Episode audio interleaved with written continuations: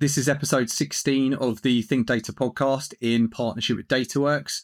On today's show, I'm really pleased to welcome Irene Bratsis. Irene is the Director of Digital Product and Data for the International Well Building Institute. She is the author of the AI Product Manager's Handbook, as well as the New York City co lead for Women in Data. And also, she's the moderator of the Women in AI Y Talks. Seems like you have a, a huge amount on your plate, and obviously, really appreciate you taking the time to speak. Do you mind uh, giving everyone who's listening kind of a bit of background to you? Because you've come from a pretty non classic data background, from originally in sales to then find yourself in uh, data product management. How did, how did that come about? Thank you so much for having me on, Alex. Um, well, I've, I've been working in tech for a long time. So I've been in tech for about 13 years. Uh, and yeah, uh, front of house before, I was an account manager and sort of straddled between account management and sales for quite a number of years. Um, but I worked uh, for a few years at uh, Experian Data Quality. So we were always talking about data, and big data was you know the the theme of those years when I was there, and so uh, got familiarity with you know what are some of the traditional issues that come up um, as far as data quality goes, and the importance of data quality. Um, you know when you're just trying to run a business and you know leverage data for for decision making and and things like that. Um, and then when I was at uh, Tesla, really.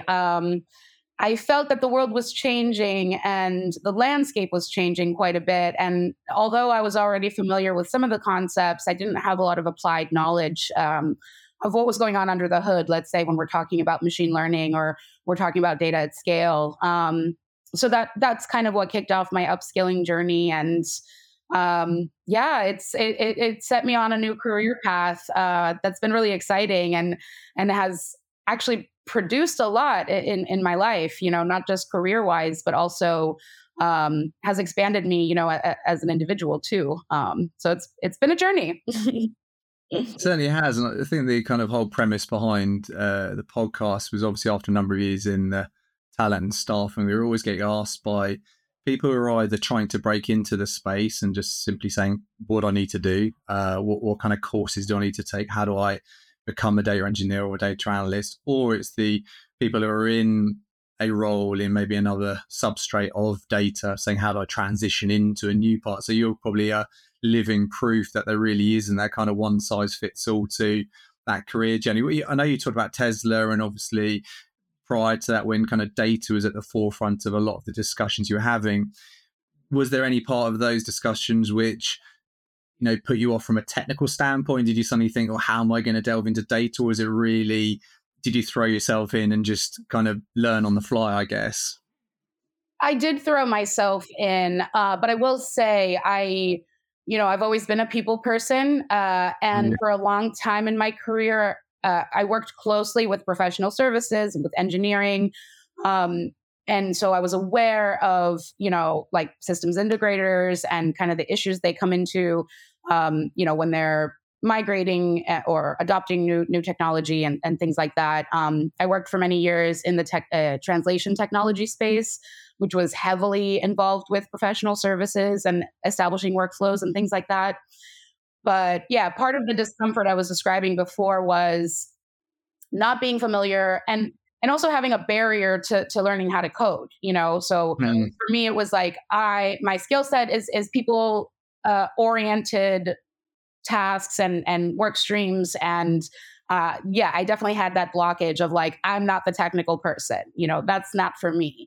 Uh, and I think part of that is learned, you know, it, it's gendered. But uh, the other part of that is, um, you know, this is my natural skill set. I'm, I'm really good at working with people. Um, so I had to kind of overcome that internal hurdle. And the only way I was able to do that was by jumping in because um, when something is intimidating and you're, you know, the whole concept of it feels uh, inaccessible to you, um, I think you know, depending on your personality, for mine, it's pretty well suited to just jump in, become as familiar as possible. And so when I was thinking about my career change, because because even though I've been working in, in, tech for a long time, it still is considered a career change. You know, it's mm-hmm. basically starting from scratch. Uh, adopting new skills and then you're struggling to try to find the what are the translatable skills you know and how do i get that first or second job and then from there it's it's certainly much easier um, so yeah, basically the first thing I did was I went to the Open Data Science Conference here in New York. Okay. Yeah, and I was like, and, and I was messaging people on LinkedIn because I'm pretty comfortable with reaching out to strangers and asking yeah. them to to help me uh, and to tell me about their experience. So I did a lot of research on my own, and at the time, I you know my goal was I want to be a data scientist. I want to learn data science. And so uh, I went to the Open Data Science conference to see who's who's who. What are they talking about? What are the workshops about? You know, what are the big issues uh, in mm. the field? and then um, and then I did like different certificates and and things just to like learn SQL, get familiar with Python. Eventually, did boot camp. Boot camp was you know an aggressive nine month schedule of working on my own machine learning projects, building up my portfolio, making connections in the space. Um, so I approached it pretty aggressively, you know, on the technical side of like learning the skills and adopting the skills, and then on the interpersonal side of meeting people and creating that network, um, which you know, from sales and, and account management is, you know, I, I was very aware of how important that is, um, which is why I, I spend so much time now, like volunteering and nurturing these communities, so that people don't have to like have to figure it, it out by themselves. You know, like they, they know that mm. there's a nurturing community that exists, um, particularly if you're a person that feels like you're not, you know, you're not technical. Uh, yeah. Anyone can learn that. You know, it's just like uh, anyone can learn to play a musical instrument if they have the interest or learn a language. You know, it's the same way.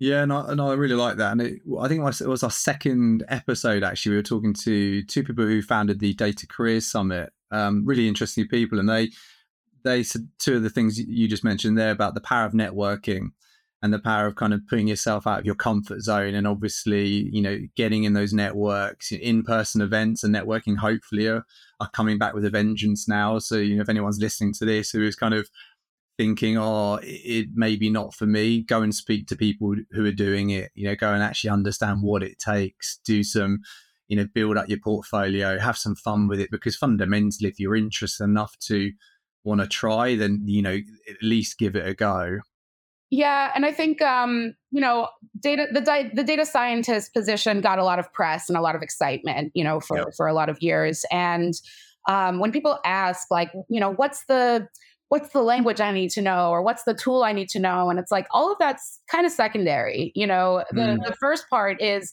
exactly that. Have fun with it. You know, um, do data analysis and do, you know, make your data products um, be something that you care about because when you're early starting out, it's really hard. Uh, you're competing with a global marketplace, first of all. You're, especially when you're starting out, you don't have the skills, you don't have the experience. So, really, all you have is your passion, um, the skills you've acquired during your program, uh, whatever domain knowledge you have. So, you know, it's like, yeah, capitalize on that. You know, um, like my first job, I got it because one of the data products I made was uh, a market um, analysis uh, basically like a calculator that would help you determine whether you should buy or rent in a specific market.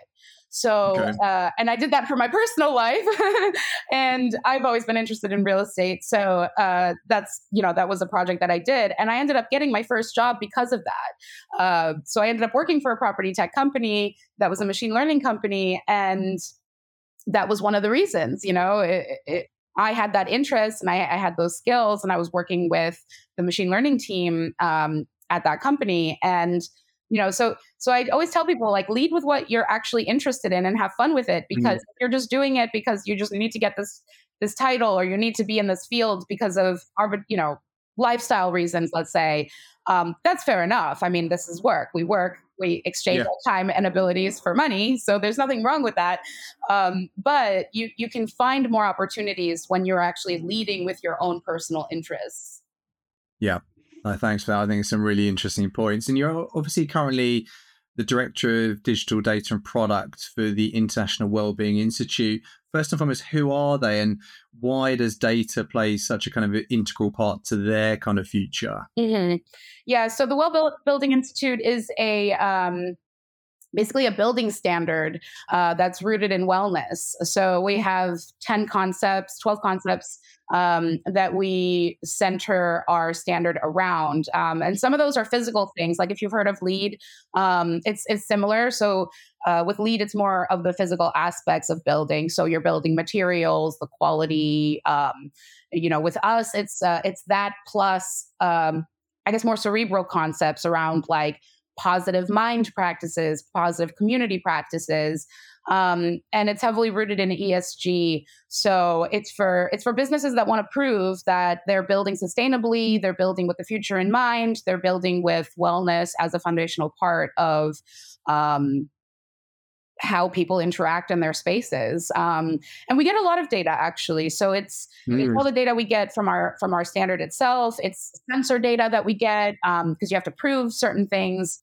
Um, we have a whole network of uh, you know our uh, affiliate you know professional network which is um, architects and builders that um, will will essentially get their degrees with our practices in mind. Um, and we're actually the only company out there that um, creates the standard uh, in a way that's heavily rooted in in research. So um, it's a very unique opportunity. You know, we have research data, yeah. we have actual usage data, we have sensor data, we have data on our all our customers, uh, of course, and how they're progressing through our program.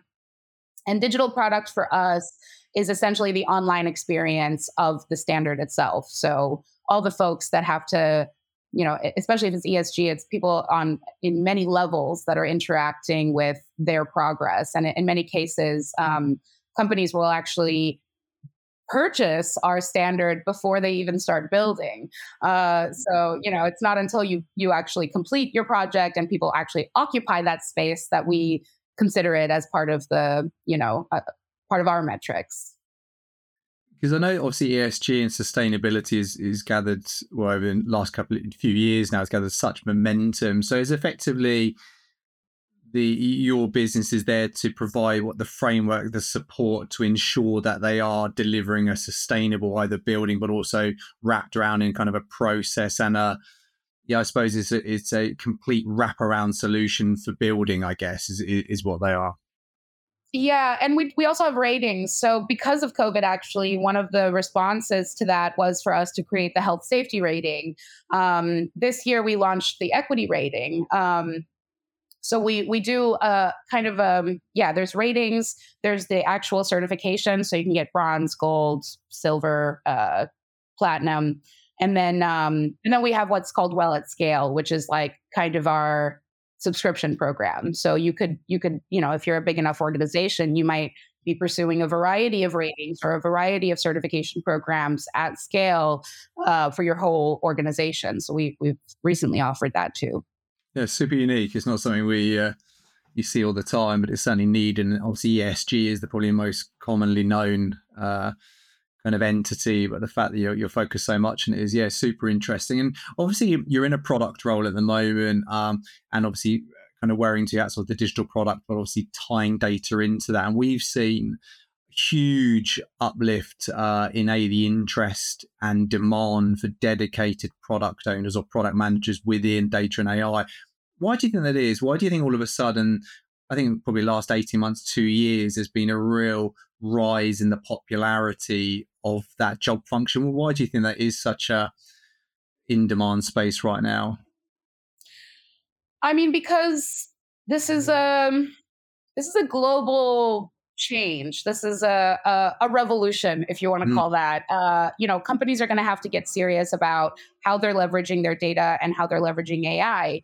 Um, you know, if you look at projections and, and research, and actually there's there's a chapter in my book about what is the research saying about this industrial revolution, you know, and it it it's a big tide. So it it's going to get to the point where yeah, companies that are leveraging data and AI in a in a way that that's actually serving them uh, will outperform companies that don't, you know, and so yes, there's a lot of hype and there's a lot of buzz about it, and you could call it like a VC bubble that's kind of bursting this year, actually. uh, but that doesn't mean that it's going to stop. Um, this is still going to. Th- this is a um, this is a long wave. Uh, so yeah, there's going to be a need, eh, much like you saw product managers kind of starting to get popularized, like maybe eight years ago. Mm. You know, mm. before it used to be traditionally tech companies. Um, you know, big tech companies that would have product managers, and now you see product managers all over the place. Um, so now you're going to start to see more specialization about product managers that understand AI infrastructure, understand data, um, because because it's it's a it's a big wave that's going to necessitate that from a lot of companies that want to compete and want to stay competitive in their markets. Yeah, I think you probably hit the nail on the head there. I think what we've seen is that real, you know, dedicated subject matter expert that's owning those roadmaps, owning those deliverables, who has that kind of um, that knowledge of a specific domain. What we've seen, however, is a you've got AI, which obviously is this kind of broader term. Then within them, you have the also your subsections, computer vision, NLP. You've got and the, almost the requirements now have become so niche and so specific um, yeah. that is created its own kind of mini market you know it's it's so in demand. So uh, you you actually referenced just then you obviously wrote uh, a product manager's handbook which i will make sure we tag into the comments before we uh, when we launch. But what fundamentally was the aim of that book in your eyes and, and, what made you want to write it? Because as my kind of intro said you've got a huge amount on your on your plate at the moment. So what made you want to write a product manager's handbook?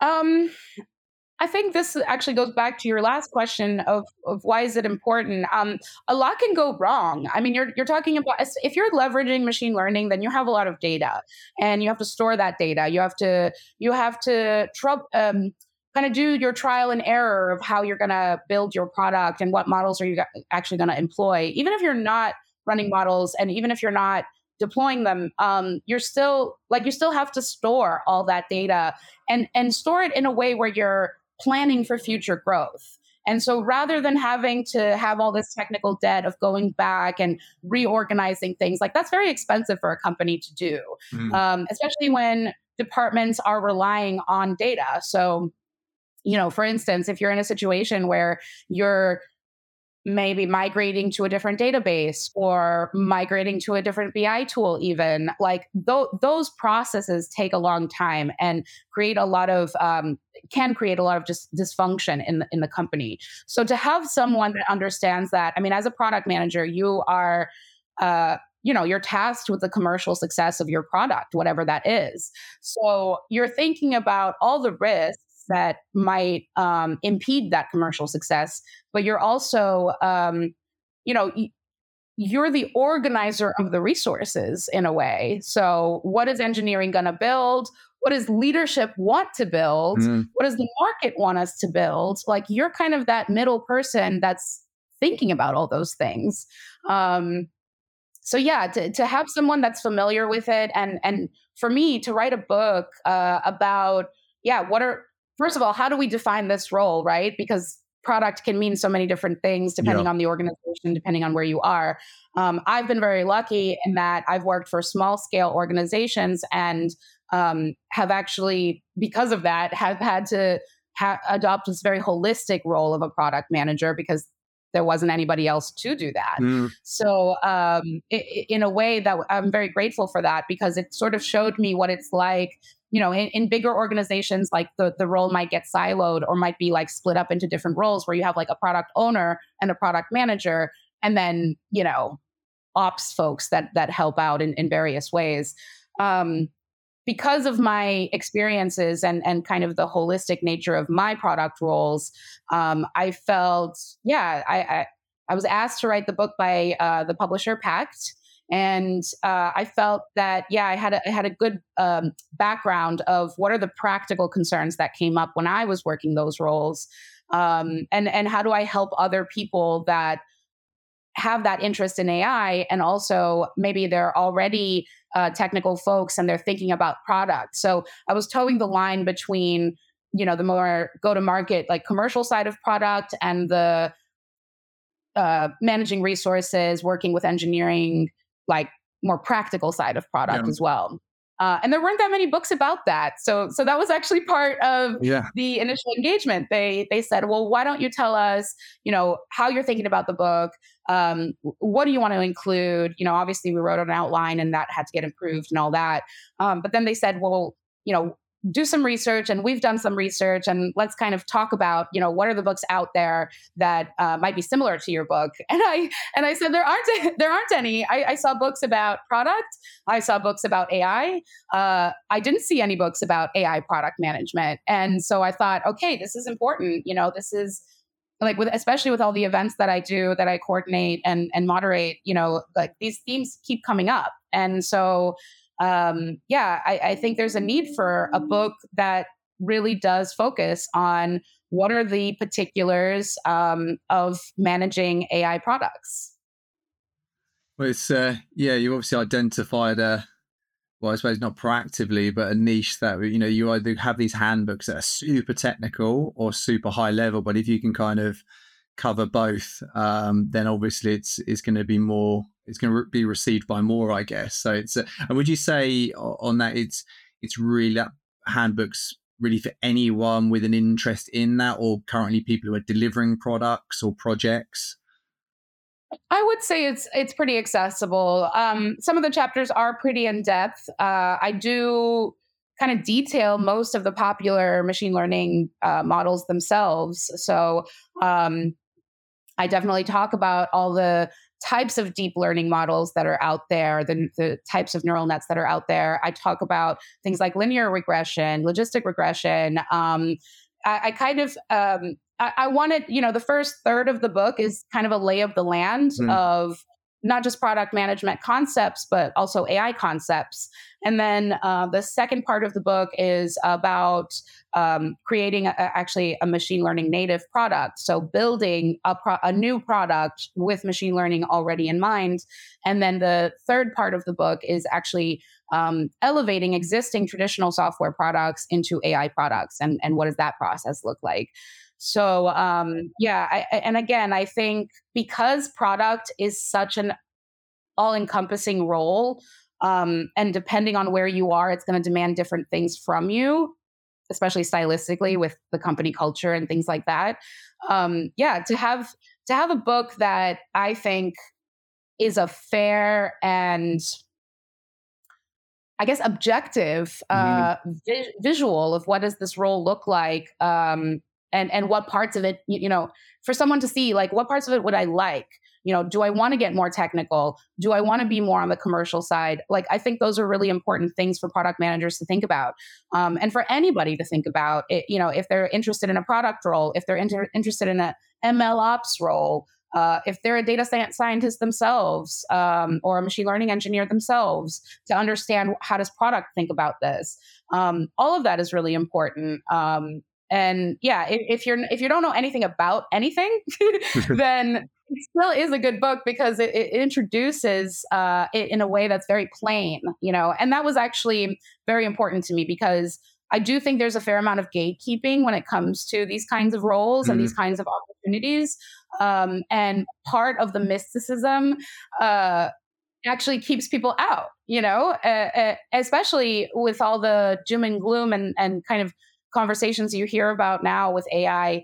Um, you know, when I when I started learning, I was like, this is just a label maker. Yeah. Like this is just this is just labeling data. That's it. That's what all of this is, you know? And when that like moment clicked for me, uh, you know, all of the mysticism went away. And so now I just consider myself like a translator.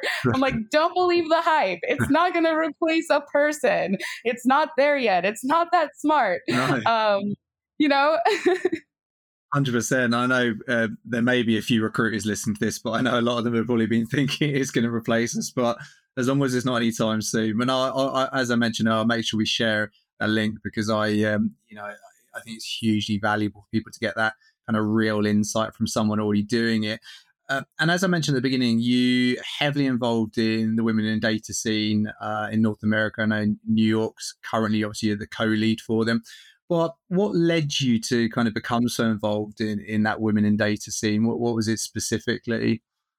Uh, women in data I got involved with very quickly, actually. Um, you know, I I felt the need to have a community, um, and I, I my boot camp was online, so I actually didn't meet that many people that were my peers that were also going through the program. Like I, I knew my mentors and the folks that were helping me, uh, but I actually didn't have a network. So for me, it, it it served a really functional part of like just broadening my network of people that I know, especially where I live, um, that are also in the field. Um, and that's something that I care about a lot, actually, because you know at the end of the day like yes we have linkedin now and and depending on how far along you are in your career you know maybe you have recruiters reaching out i'm sure you know uh, but yeah when you when you are you are new and you're kind of trying to to make um your abilities as a parent as you can you kind of um, you have to nurture that community for yourself so the ways that i did that was by joining women in data uh, by writing my own articles by by getting uh, everything that I was learning out on paper for the world to see um, for a really pr- practical purpose, which was to convince people that I was trying to work with right. that I can do this, right? So um, it was it was a way to make my skills uh, evident and to broaden my skills and to find collaborators too. Um, so all of that was really great. Um, but then I have like this very cerebral part of my my myself that uh, you know I like talking about these concepts. I like I like divvying out, you know, what is hype and what isn't. And and you know, if I can talk to as many people as I can about their perspectives on this industry, then you know, you get a little bit closer to to the truth of what it is. Mm. Um, and, and even just before we we mentioned, you know, job displacement, and it's true. Like this will this will displace workers. Um, how much it's going to displace workers is still unclear. But we do know at this point that, yeah, any role really, even if you're not an AI specifically, but like any role, um, if you can find a way to append your work somehow with AI, that will serve you. Uh, and we're going to see like that level of adoption continue to accelerate because. Um, like for instance, I have a friend that works in digital marketing, and she says, you know, not a day goes by that I don't use Chat GPT for my job. Mm. And I thought about how funny that is because I hear that from a lot of people, you know, and I think we struggle with things like, you know, especially when we're talking about white collar workers, like, you know, we have to create plans, we have to create uh, ideas, put ideas down on paper, and and humans really struggle with that, like. Uh, looking at a blank sheet and having to fill that space with something, um, you know, we're much better at editing something than we are starting from scratch you know and so that's where ai is really helpful uh, and that appending can can actually help you in your career um, but then when you look at you know jobs that are um, I, I, don't like this term but you know low skill labor right um, those jobs like yeah can get automated much quicker mm. so the risk is there the the concerns are there um, i you know i don't want to say like it's not a human, therefore it's not going to replace jobs.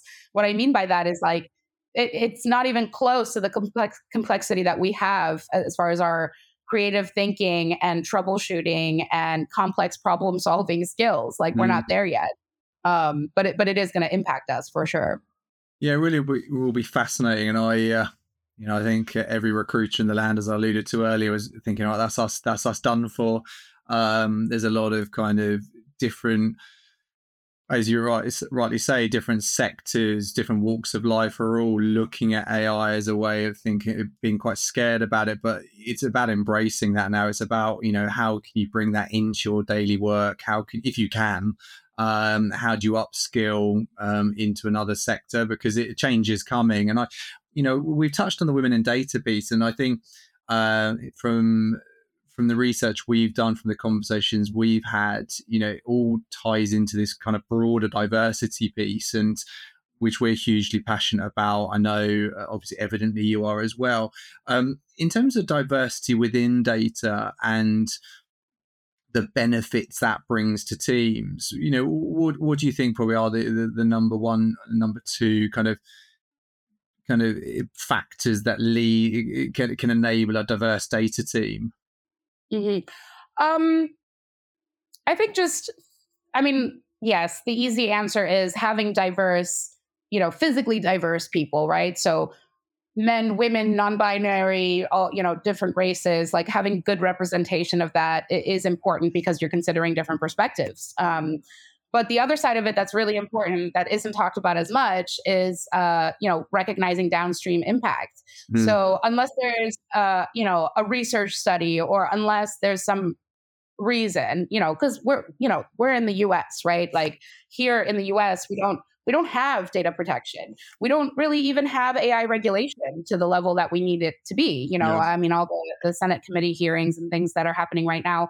Um, you know, it's very exciting to see that because uh, we're we're in desperate need of that. And um, by the way, I, I, do a monthly book club, uh, and if you if you're interested in this stuff, please uh, please reference um, Weapons of Math Destruction and uh, Invisible Women to see you know what is happening? How how are we actually being hurt by stagnant systems or by a lack of responsibility?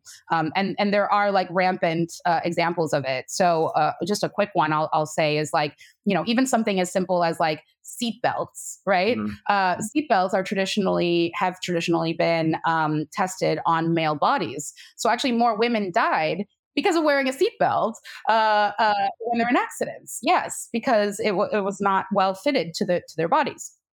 Uh, so they didn't account for the female, you know, maybe a smaller form or whatever it is when they're designing and and deploying these. Uh, seat bags that that are you know meant to protect your life, right? Um, so so things like that, you know, measuring downstream negative uh, disproportional impact um, is part of having a divert, you know, a, I guess um, a focus on diversity because it's not just how you build, but it's what you build and how does that impact the greater population. Mm-hmm. Um, right now, most of the conversations are about, yeah, like hire diverse teams. And I do think that's very important. But it's also important to make sure that the systems, especially when they're autonomous and and use machine learning or AI, um, you know, they're not they're not kind of working out this bias that you might not find out for potentially years, you hmm. know? Yeah, that's a really interesting uh, use case about the seatbelts. Then it's going to be for anyone listening. It's probably think, oh, really? Cool. Is, is that kind of uh, is that, is that really what happened? That, that that's kind of crazy when you come to think of it. And I know um, it's not just about waving the diversity flag here or saying that we we appeal to a diverse workforce, but it's actually like you're living proof of this trying to uh, make this tech AI data space more accessible to, to women uh, as well. Let, us be honest. I think the last count we did of 28% out of the 4,000 leaders we identified identified as female, um, which which is crazy. It, and if you think about that, that's you know 72% aren't. Uh, so in terms of you and when you looked at data and you were coming from sales, you know you gave a good account earlier, but what advice would you say to any woman listening and thinking, I, I, I want to get into data and tech, but I'm not sure it's for me. I'm not sure the culture's right for me. What, what would you say to them?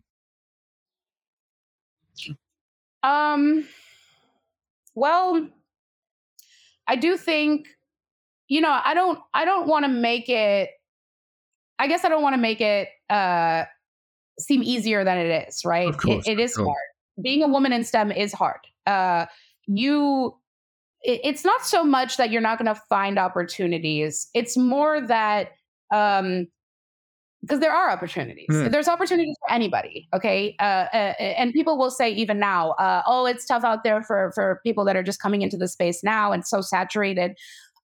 Is it like you know? if the if the tide is toward companies becoming more data mature and uh, promoting more data literacy within their organizations, then that means there's going to be more demand for these roles, not less in mm-hmm. the future. Uh, particularly if we're using AI and, and AI is kind of becoming integrated in more areas of a business, then that actually means that there are more verticals now that are going to have opportunities for you. So, first and foremost, I just want to make it abundantly clear to anyone, woman or not, uh, if you're interested in this field, like there is a place for you. And it's going to be a struggle to find the first or second role. But after that, you have experience, you're good. Yeah. Uh, so, and then the other side of it is, yeah, if you are a woman, um, the best thing you can do is again, make make peers, invest in meeting people where you live that work in your field, meet them for coffee, meet them at networking things, and don't treat networking things like this thing we have to do. No one has to go to a networking meeting. Do it because community is the only thing that matters. Like we could all get laid off tomorrow. Like we've seen the the you know the the mass layoffs that companies are doing, where somehow it's legal for a company to lay off 10,000 people at a time, right? So this can impact anyone. So our communities is is trusting in our communities that we build in a meaningful way is the best thing you can do to protect yourself and to find opportunities in a way that feels exciting and mm. feels rejuvenating you know? Like we don't want to do it in a in a way that feels fearful because again the fact is there is opportunity out there and that opportunity will continue. So in that spirit uh, building communities um, means that when you have an opportunity you can help someone else and when you need help you have people that you can leverage to yeah. to, to help you. So um yeah but i will say yeah the, the issue with stem and the issue with it is is more you know, most of the opportunities I've gotten have been because men have uh, extended those opportunities to yeah. me. So, so it's not gendered quite quite in that way. You know, there there's um, there is uh, I think with women in STEM maybe like that distrust where they feel like their skills are questioned, and I will say I've experienced that, especially in interviews where it's almost like the person doesn't believe me that I know this, you know, really? like wow. like somehow it seems uh, inaccessible that I would understand machine learning. So I've, I've felt that, and I think that is a hurdle that women uh, face. Um, but again, these things can be overcome by building a network um, uh, of people and and building trust in, in that network. Um, and now, you know, I, I, work for a very diverse company. You know, uh, IWBI is like 65% female, um, and there's a lot of uh, female representation actually in the company, especially at high level positions. So um, I, I will say that that makes me feel very comforted. You know, I don't, I don't feel quite as if it's an uphill battle there. You know, I feel mm. like it's more welcoming to me that there's more opportunity for me there, um, and that feels very nurturing and very safe. That is, it's, it's great to hear. And I think it goes back to your point earlier about, you know, building that network, you know, being proactive, that strength of numbers, the community, because without that community uh, support and voice, then nothing will inevitably change. It'll be you against the masses and it's nothing will move forward. So that's, no, that's, that's super encouraging. And I, I always like asking this question at the end because certainly someone kind of as passionate and with your background. In terms, we touched on the future uh, of AI and we've touched on how it will displace certain role function. But in the kind of next 12, 24 months, w- where do you see this kind of AI train heading? Um, well, that was kind of the the interest that I had actually in IWBI. I think a lot of companies, you know, especially if you're you're in a position where you understand data strategy, you understand uh, the infrastructure of data. That, in many ways, is more important than do you understand how to leverage a machine learning model. Hmm. Um, anyone can learn how to put together a project. Anyone can learn how to clean data. Um, you know, those are those are like foundational parts of the role, um, and they're they're fun parts of the role. But I would say most companies at this present moment probably have more of a need for data engineering, people that understand the data strategy, the implications of it downstream, than they're, they are in need of like actual data scientists, machine, machine learning engineers. Mm. You know, in, in many ways, most industries, again, outside of big tech, most industries are just now getting familiarized with these concepts. And in the next 24 months, let's say in two years, mo- uh, what I see more demand for is how can this company get to a level of data maturity where they're actually able to think about AI as opposed to right now, are they ready mm. for AI? Like most companies right now are not.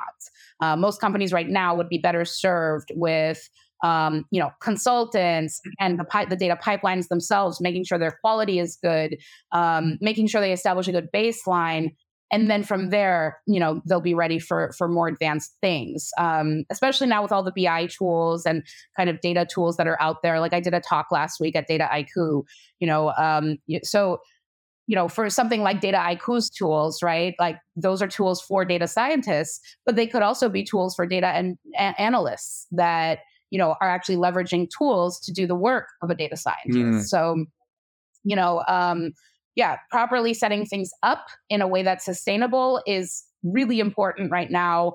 And then I think, you know, in the next five or six years, maybe those companies that are doing that responsibly now will actually be in a, in a position to leverage AI. Because don't forget, like it's something crazy like 75 80% of machine learning projects fail.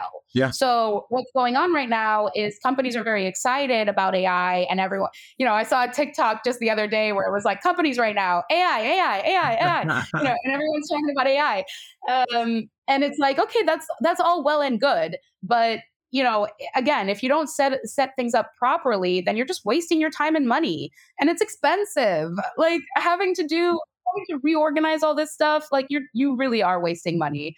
Um, if if you're just going out of the bat hiring 20 machine learning engineers and all they have to show for themselves is a Tableau dashboard, like yeah, you know, I think I think you're crazy. so right. It's going to be interesting to see with the ARRs and kind of the uh, VCs not necessarily pumping as much cash, kind of what their run rate looks like, and uh, for those companies, as you say, gets the infrastructure right, the right people in, uh, the right use case they will be successful and if they're clever with their cash. But if they're just hiring for the sake of it, then yeah, they won't be here this time next year. No, look, Irene, I've really enjoyed the uh, the conversation. I love your passion. I love your background, and I'm sure uh, everyone that's listening is going to be really uh, kind of just engaged and interested in, in what you've had to say. Thank you.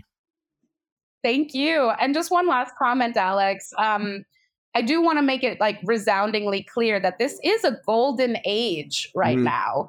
You know, there's only like five or ten use cases at this point. At this point, um, like we're using AI for like ten reasons, maybe. Yeah. So if you're curious, if you're passionate, if you're smart, and you can find new ways of using these algorithms for innovative ways, innovative tools.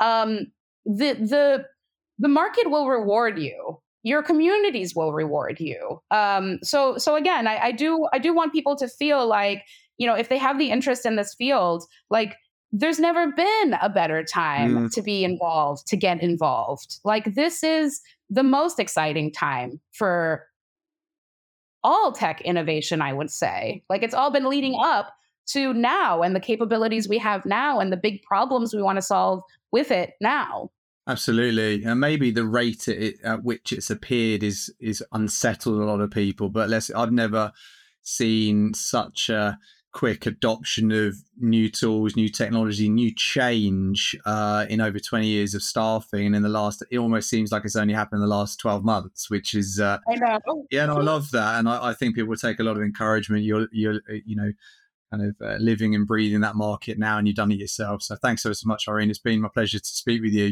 Thank you. Thank you.